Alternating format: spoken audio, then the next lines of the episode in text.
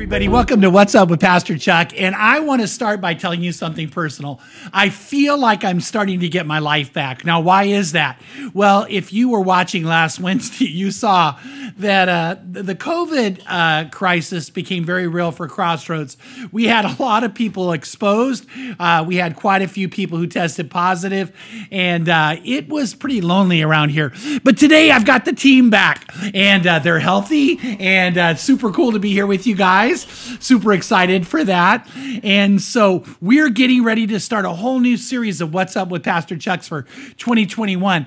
And so today's podcast is going to be talking about where we're headed with that and what we're going to be doing. Uh, but I want to say this uh, that what we're going to be doing is uh, initially two things. Now, I need a probably parentheses.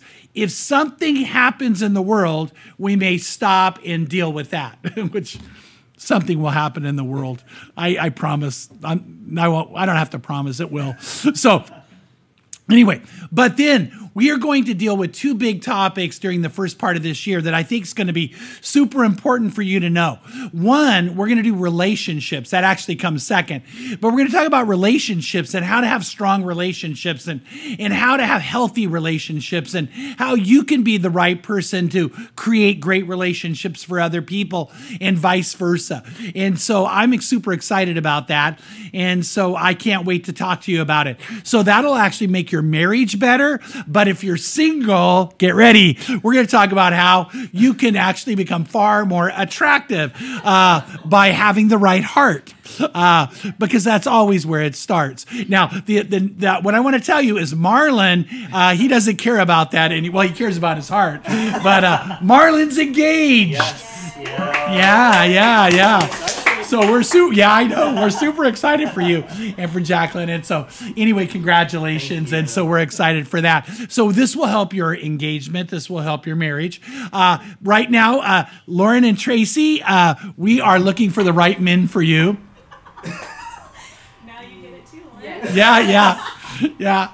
So Tracy's always the target of that. But by the way, let me be honest. She's also the target of my prayer. I actually genuinely pray about this. And so, uh, but anyway, this is uh, uh, about finding the right guy. So I think you guys should be praying the right guy listens and gets it right so he'll become the right guy. Uh, a lot of you guys out there, you need some help. Uh, but anyway, uh, which I'm going to totally go off script. All right, this this to me is super funny.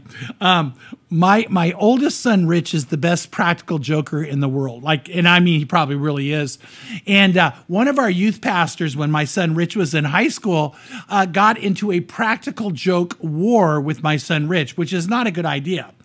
And so uh, this guy's name is Bill, and uh, Bill Haydorn, actually, and he was our high school pastor. And so he's tried to play practical jokes on Rich. So Rich, Rich, actually, what he did is he made a really cool looking poster that said "How to Be a Real Man" uh, seminar with Bill Haydorn with Bill's picture on it, and Bill's real phone number and real email. And then my son Rich, who was not 21, went put these posters up in bars. in bars, like biker bars. and Bill didn't look like a biker. okay, I think it's funny. I don't know if you think it's funny, but, but Bill started getting these calls from these bikers in the middle of the night saying, So you want to teach me to be a real man? I'm sorry, I had to tell that. The reason I, I, guess I'm laughing is because some of you are saying, "Well, Chuck, you better have good relationships if you're telling other people how to."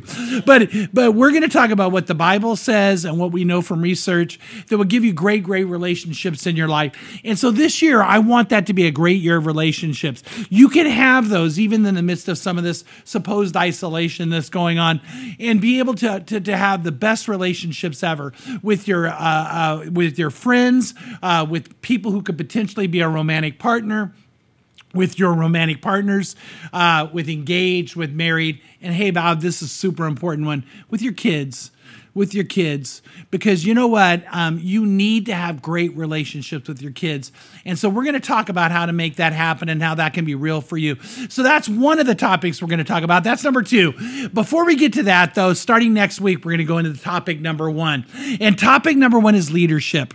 Uh, you right now, somehow, some way, have are a person of influence in someone's life, which means you're a leader. And, and you and I need to use our leadership abilities to our best. Now, here's what it says in, jo- in Josh and Judges. Judges 5 1. Uh, it says, Then Deborah and Barak, the son of Abinoam, uh, sang on that day a saying, and the leaders led in Israel, that the people volunteered, bless the Lord. The leaders led in Israel, the people volunteered, Bless the Lord. Why would I want to talk about leadership so much? Because I know it matters, but it matters to God. It matters to you. It matters to everybody around you. When leaders lead well, everybody benefits, and even more, God is blessed.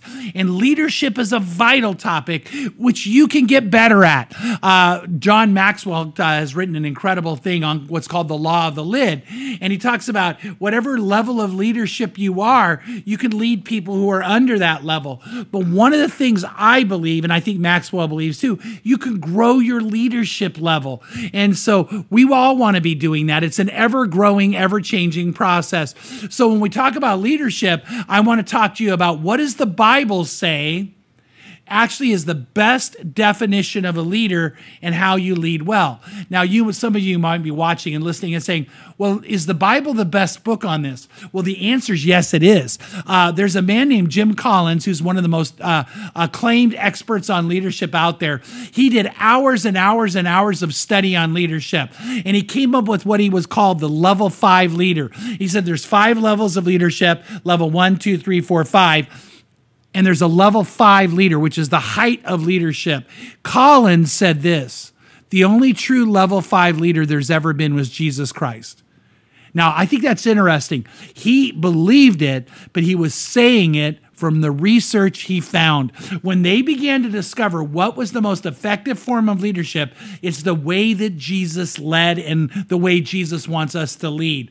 And so we're going to be discussing that, looking at that. I would say this I hope you're a Christian, I hope you're a follower of Christ, but it doesn't matter. This is the best tried and true proven approach to leadership out there. You'll be a better leader in anywhere arena of your life if you lead according to the way Jesus led. So clearly, we want to start with that and talk about what does it mean to be a level five leader and to lead the way that Jesus leads. We also want to talk about this one. Get ready. When you want to do effective leadership, there are three kinds of people that you need to recruit to help you do leadership. Leaders always lead in teams, by the way. that, uh, but no, but leader leads in isolation. If you're in isolation, there's no one to lead, so you're not a leader. Okay, all right. So that makes sense. But here's the other thing I want you to know is that there are three kinds of people you always want to look for to have around you, so you can be an effective leader and you can make positive change. Uh, you might be a little surprised what those three are, but I'm not going to tell you now. We'll be getting to that in a next week or two, uh, and I want to talk about that and how you can find people like that in your life and how you can team up with them for effective change. Uh, I want to talk about the need to plan. The Bible says the plans of the diligent surely lead to abundance or victory. And so I want to talk about how planning is such an important part, but how by the way, you ready for this? Prayerful planning is even more effective. I want to talk to you about your unique leadership ability. So we're going to get into the Enneagram. And uh, I'm not going to do a huge in depth on the Enneagram, even though I love the Enneagram. But the Enneagram is super, super important to understanding the way you would lead best. Uh, so, for instance, I found out that Marlon is a nine on the Enneagram. Is that right? Yep, yep. Yeah. Tracy's a nine on the Enneagram. Uh, and by the way, when I hired Tracy, I didn't hire her as to be my assistant. She is one of the best leaders I know and has been very, very effective in leadership. But she leads uh, as a nine. She does that. Lauren's a nine on the Enneagram. Uh, oh, you're not a nine. Oh, Lauren's not a very good lead. No, I'm kidding. no, actually, I'm just kidding. I was totally, I, I did veg out. I'm not going to hide that. I vegged out. Lauren's a two on the Enneagram. Uh, Lauren told me this before she was a, a Christian, she was a four, and now she's a two. So all you fours can be converted. But uh, but but but it really matters. Like your unique personality matters to your leadership ability. And so I, I want you to know that and understand how that feeds into your leadership and how that makes you a better leader. But here's the thing: we also want to talk about great leaders never do it alone, and they always surround themselves with other people who are stronger in areas than they are. Um, I think one of the best signs of a leader, I'm probably getting a little ahead of myself, is you have to always find people who better than you are. Um, I, on our church staff, we were talking about this before we did the podcast, have what I think is an amazing teaching team. And whenever anybody on my team does well, I want to tell you, I don't sit and say, oh, what about me? Man, I want to be their biggest cheerleader. I want every one of them to be better teachers and better preachers than I am. Uh, and, and you know what? I genuinely want that for them. And so, you know what? My goal is to always see them soar and to lift them up. Great leaders do that. You want other people to shine, you want other people to get stronger, you want other people to get better. And so, uh, that to me is a sign of a great leader. And by the way, that's going to come back to what's a biblical leader too. And so we're going to talk about that. We're also going to talk about get ready for this women leadership, and we're going to talk about women and leadership in the church. Uh, that may become a controversial one, but that's okay uh, because we want to get to what the truth is. And I want to talk about how, by the way, I believe, and I'm going to go ahead and tip my hand on this. If a man is a great leader, he's not threatened by a woman who's a great leader. And a woman who's a great leader is not threatened by a man who's a great leader. And uh, one of our dreams here at Crossroads is to unleash everybody to be the best they can be, which means we want to raise up strong men and women leaders or strong women and men leaders. Uh, we want to raise up strong leaders, period. Uh, matter of fact, uh, I'll just do another parentheses moment. We want to re- raise up leaders of the next generation who get to lead now you know, sometimes we act like, well, you know, they're the church of the future. No, they're the church of now and today. And I want their leadership to be shown today in the now moment of what's happening. So we're going to talk about leadership. Now, I know I'm talking about a lot. I'm hoping it gets you excited. So here's what I want you to do pray about who you are, your talents, your abilities, your gifts. Then start praying about how you can be a stronger leader and you can also have better relationships. And make sure you watch all the weeks that are coming. Invite other people to do it too. If you're not subscribed, subscribe now. Why? Because then you'll get a notice that it's coming and uh, on each topic that's about to hit. And so, what's up with Pastor Chuck is what's up in your leadership ability and how to get better, and what's up in your relationships. So, super excited for that. That is coming.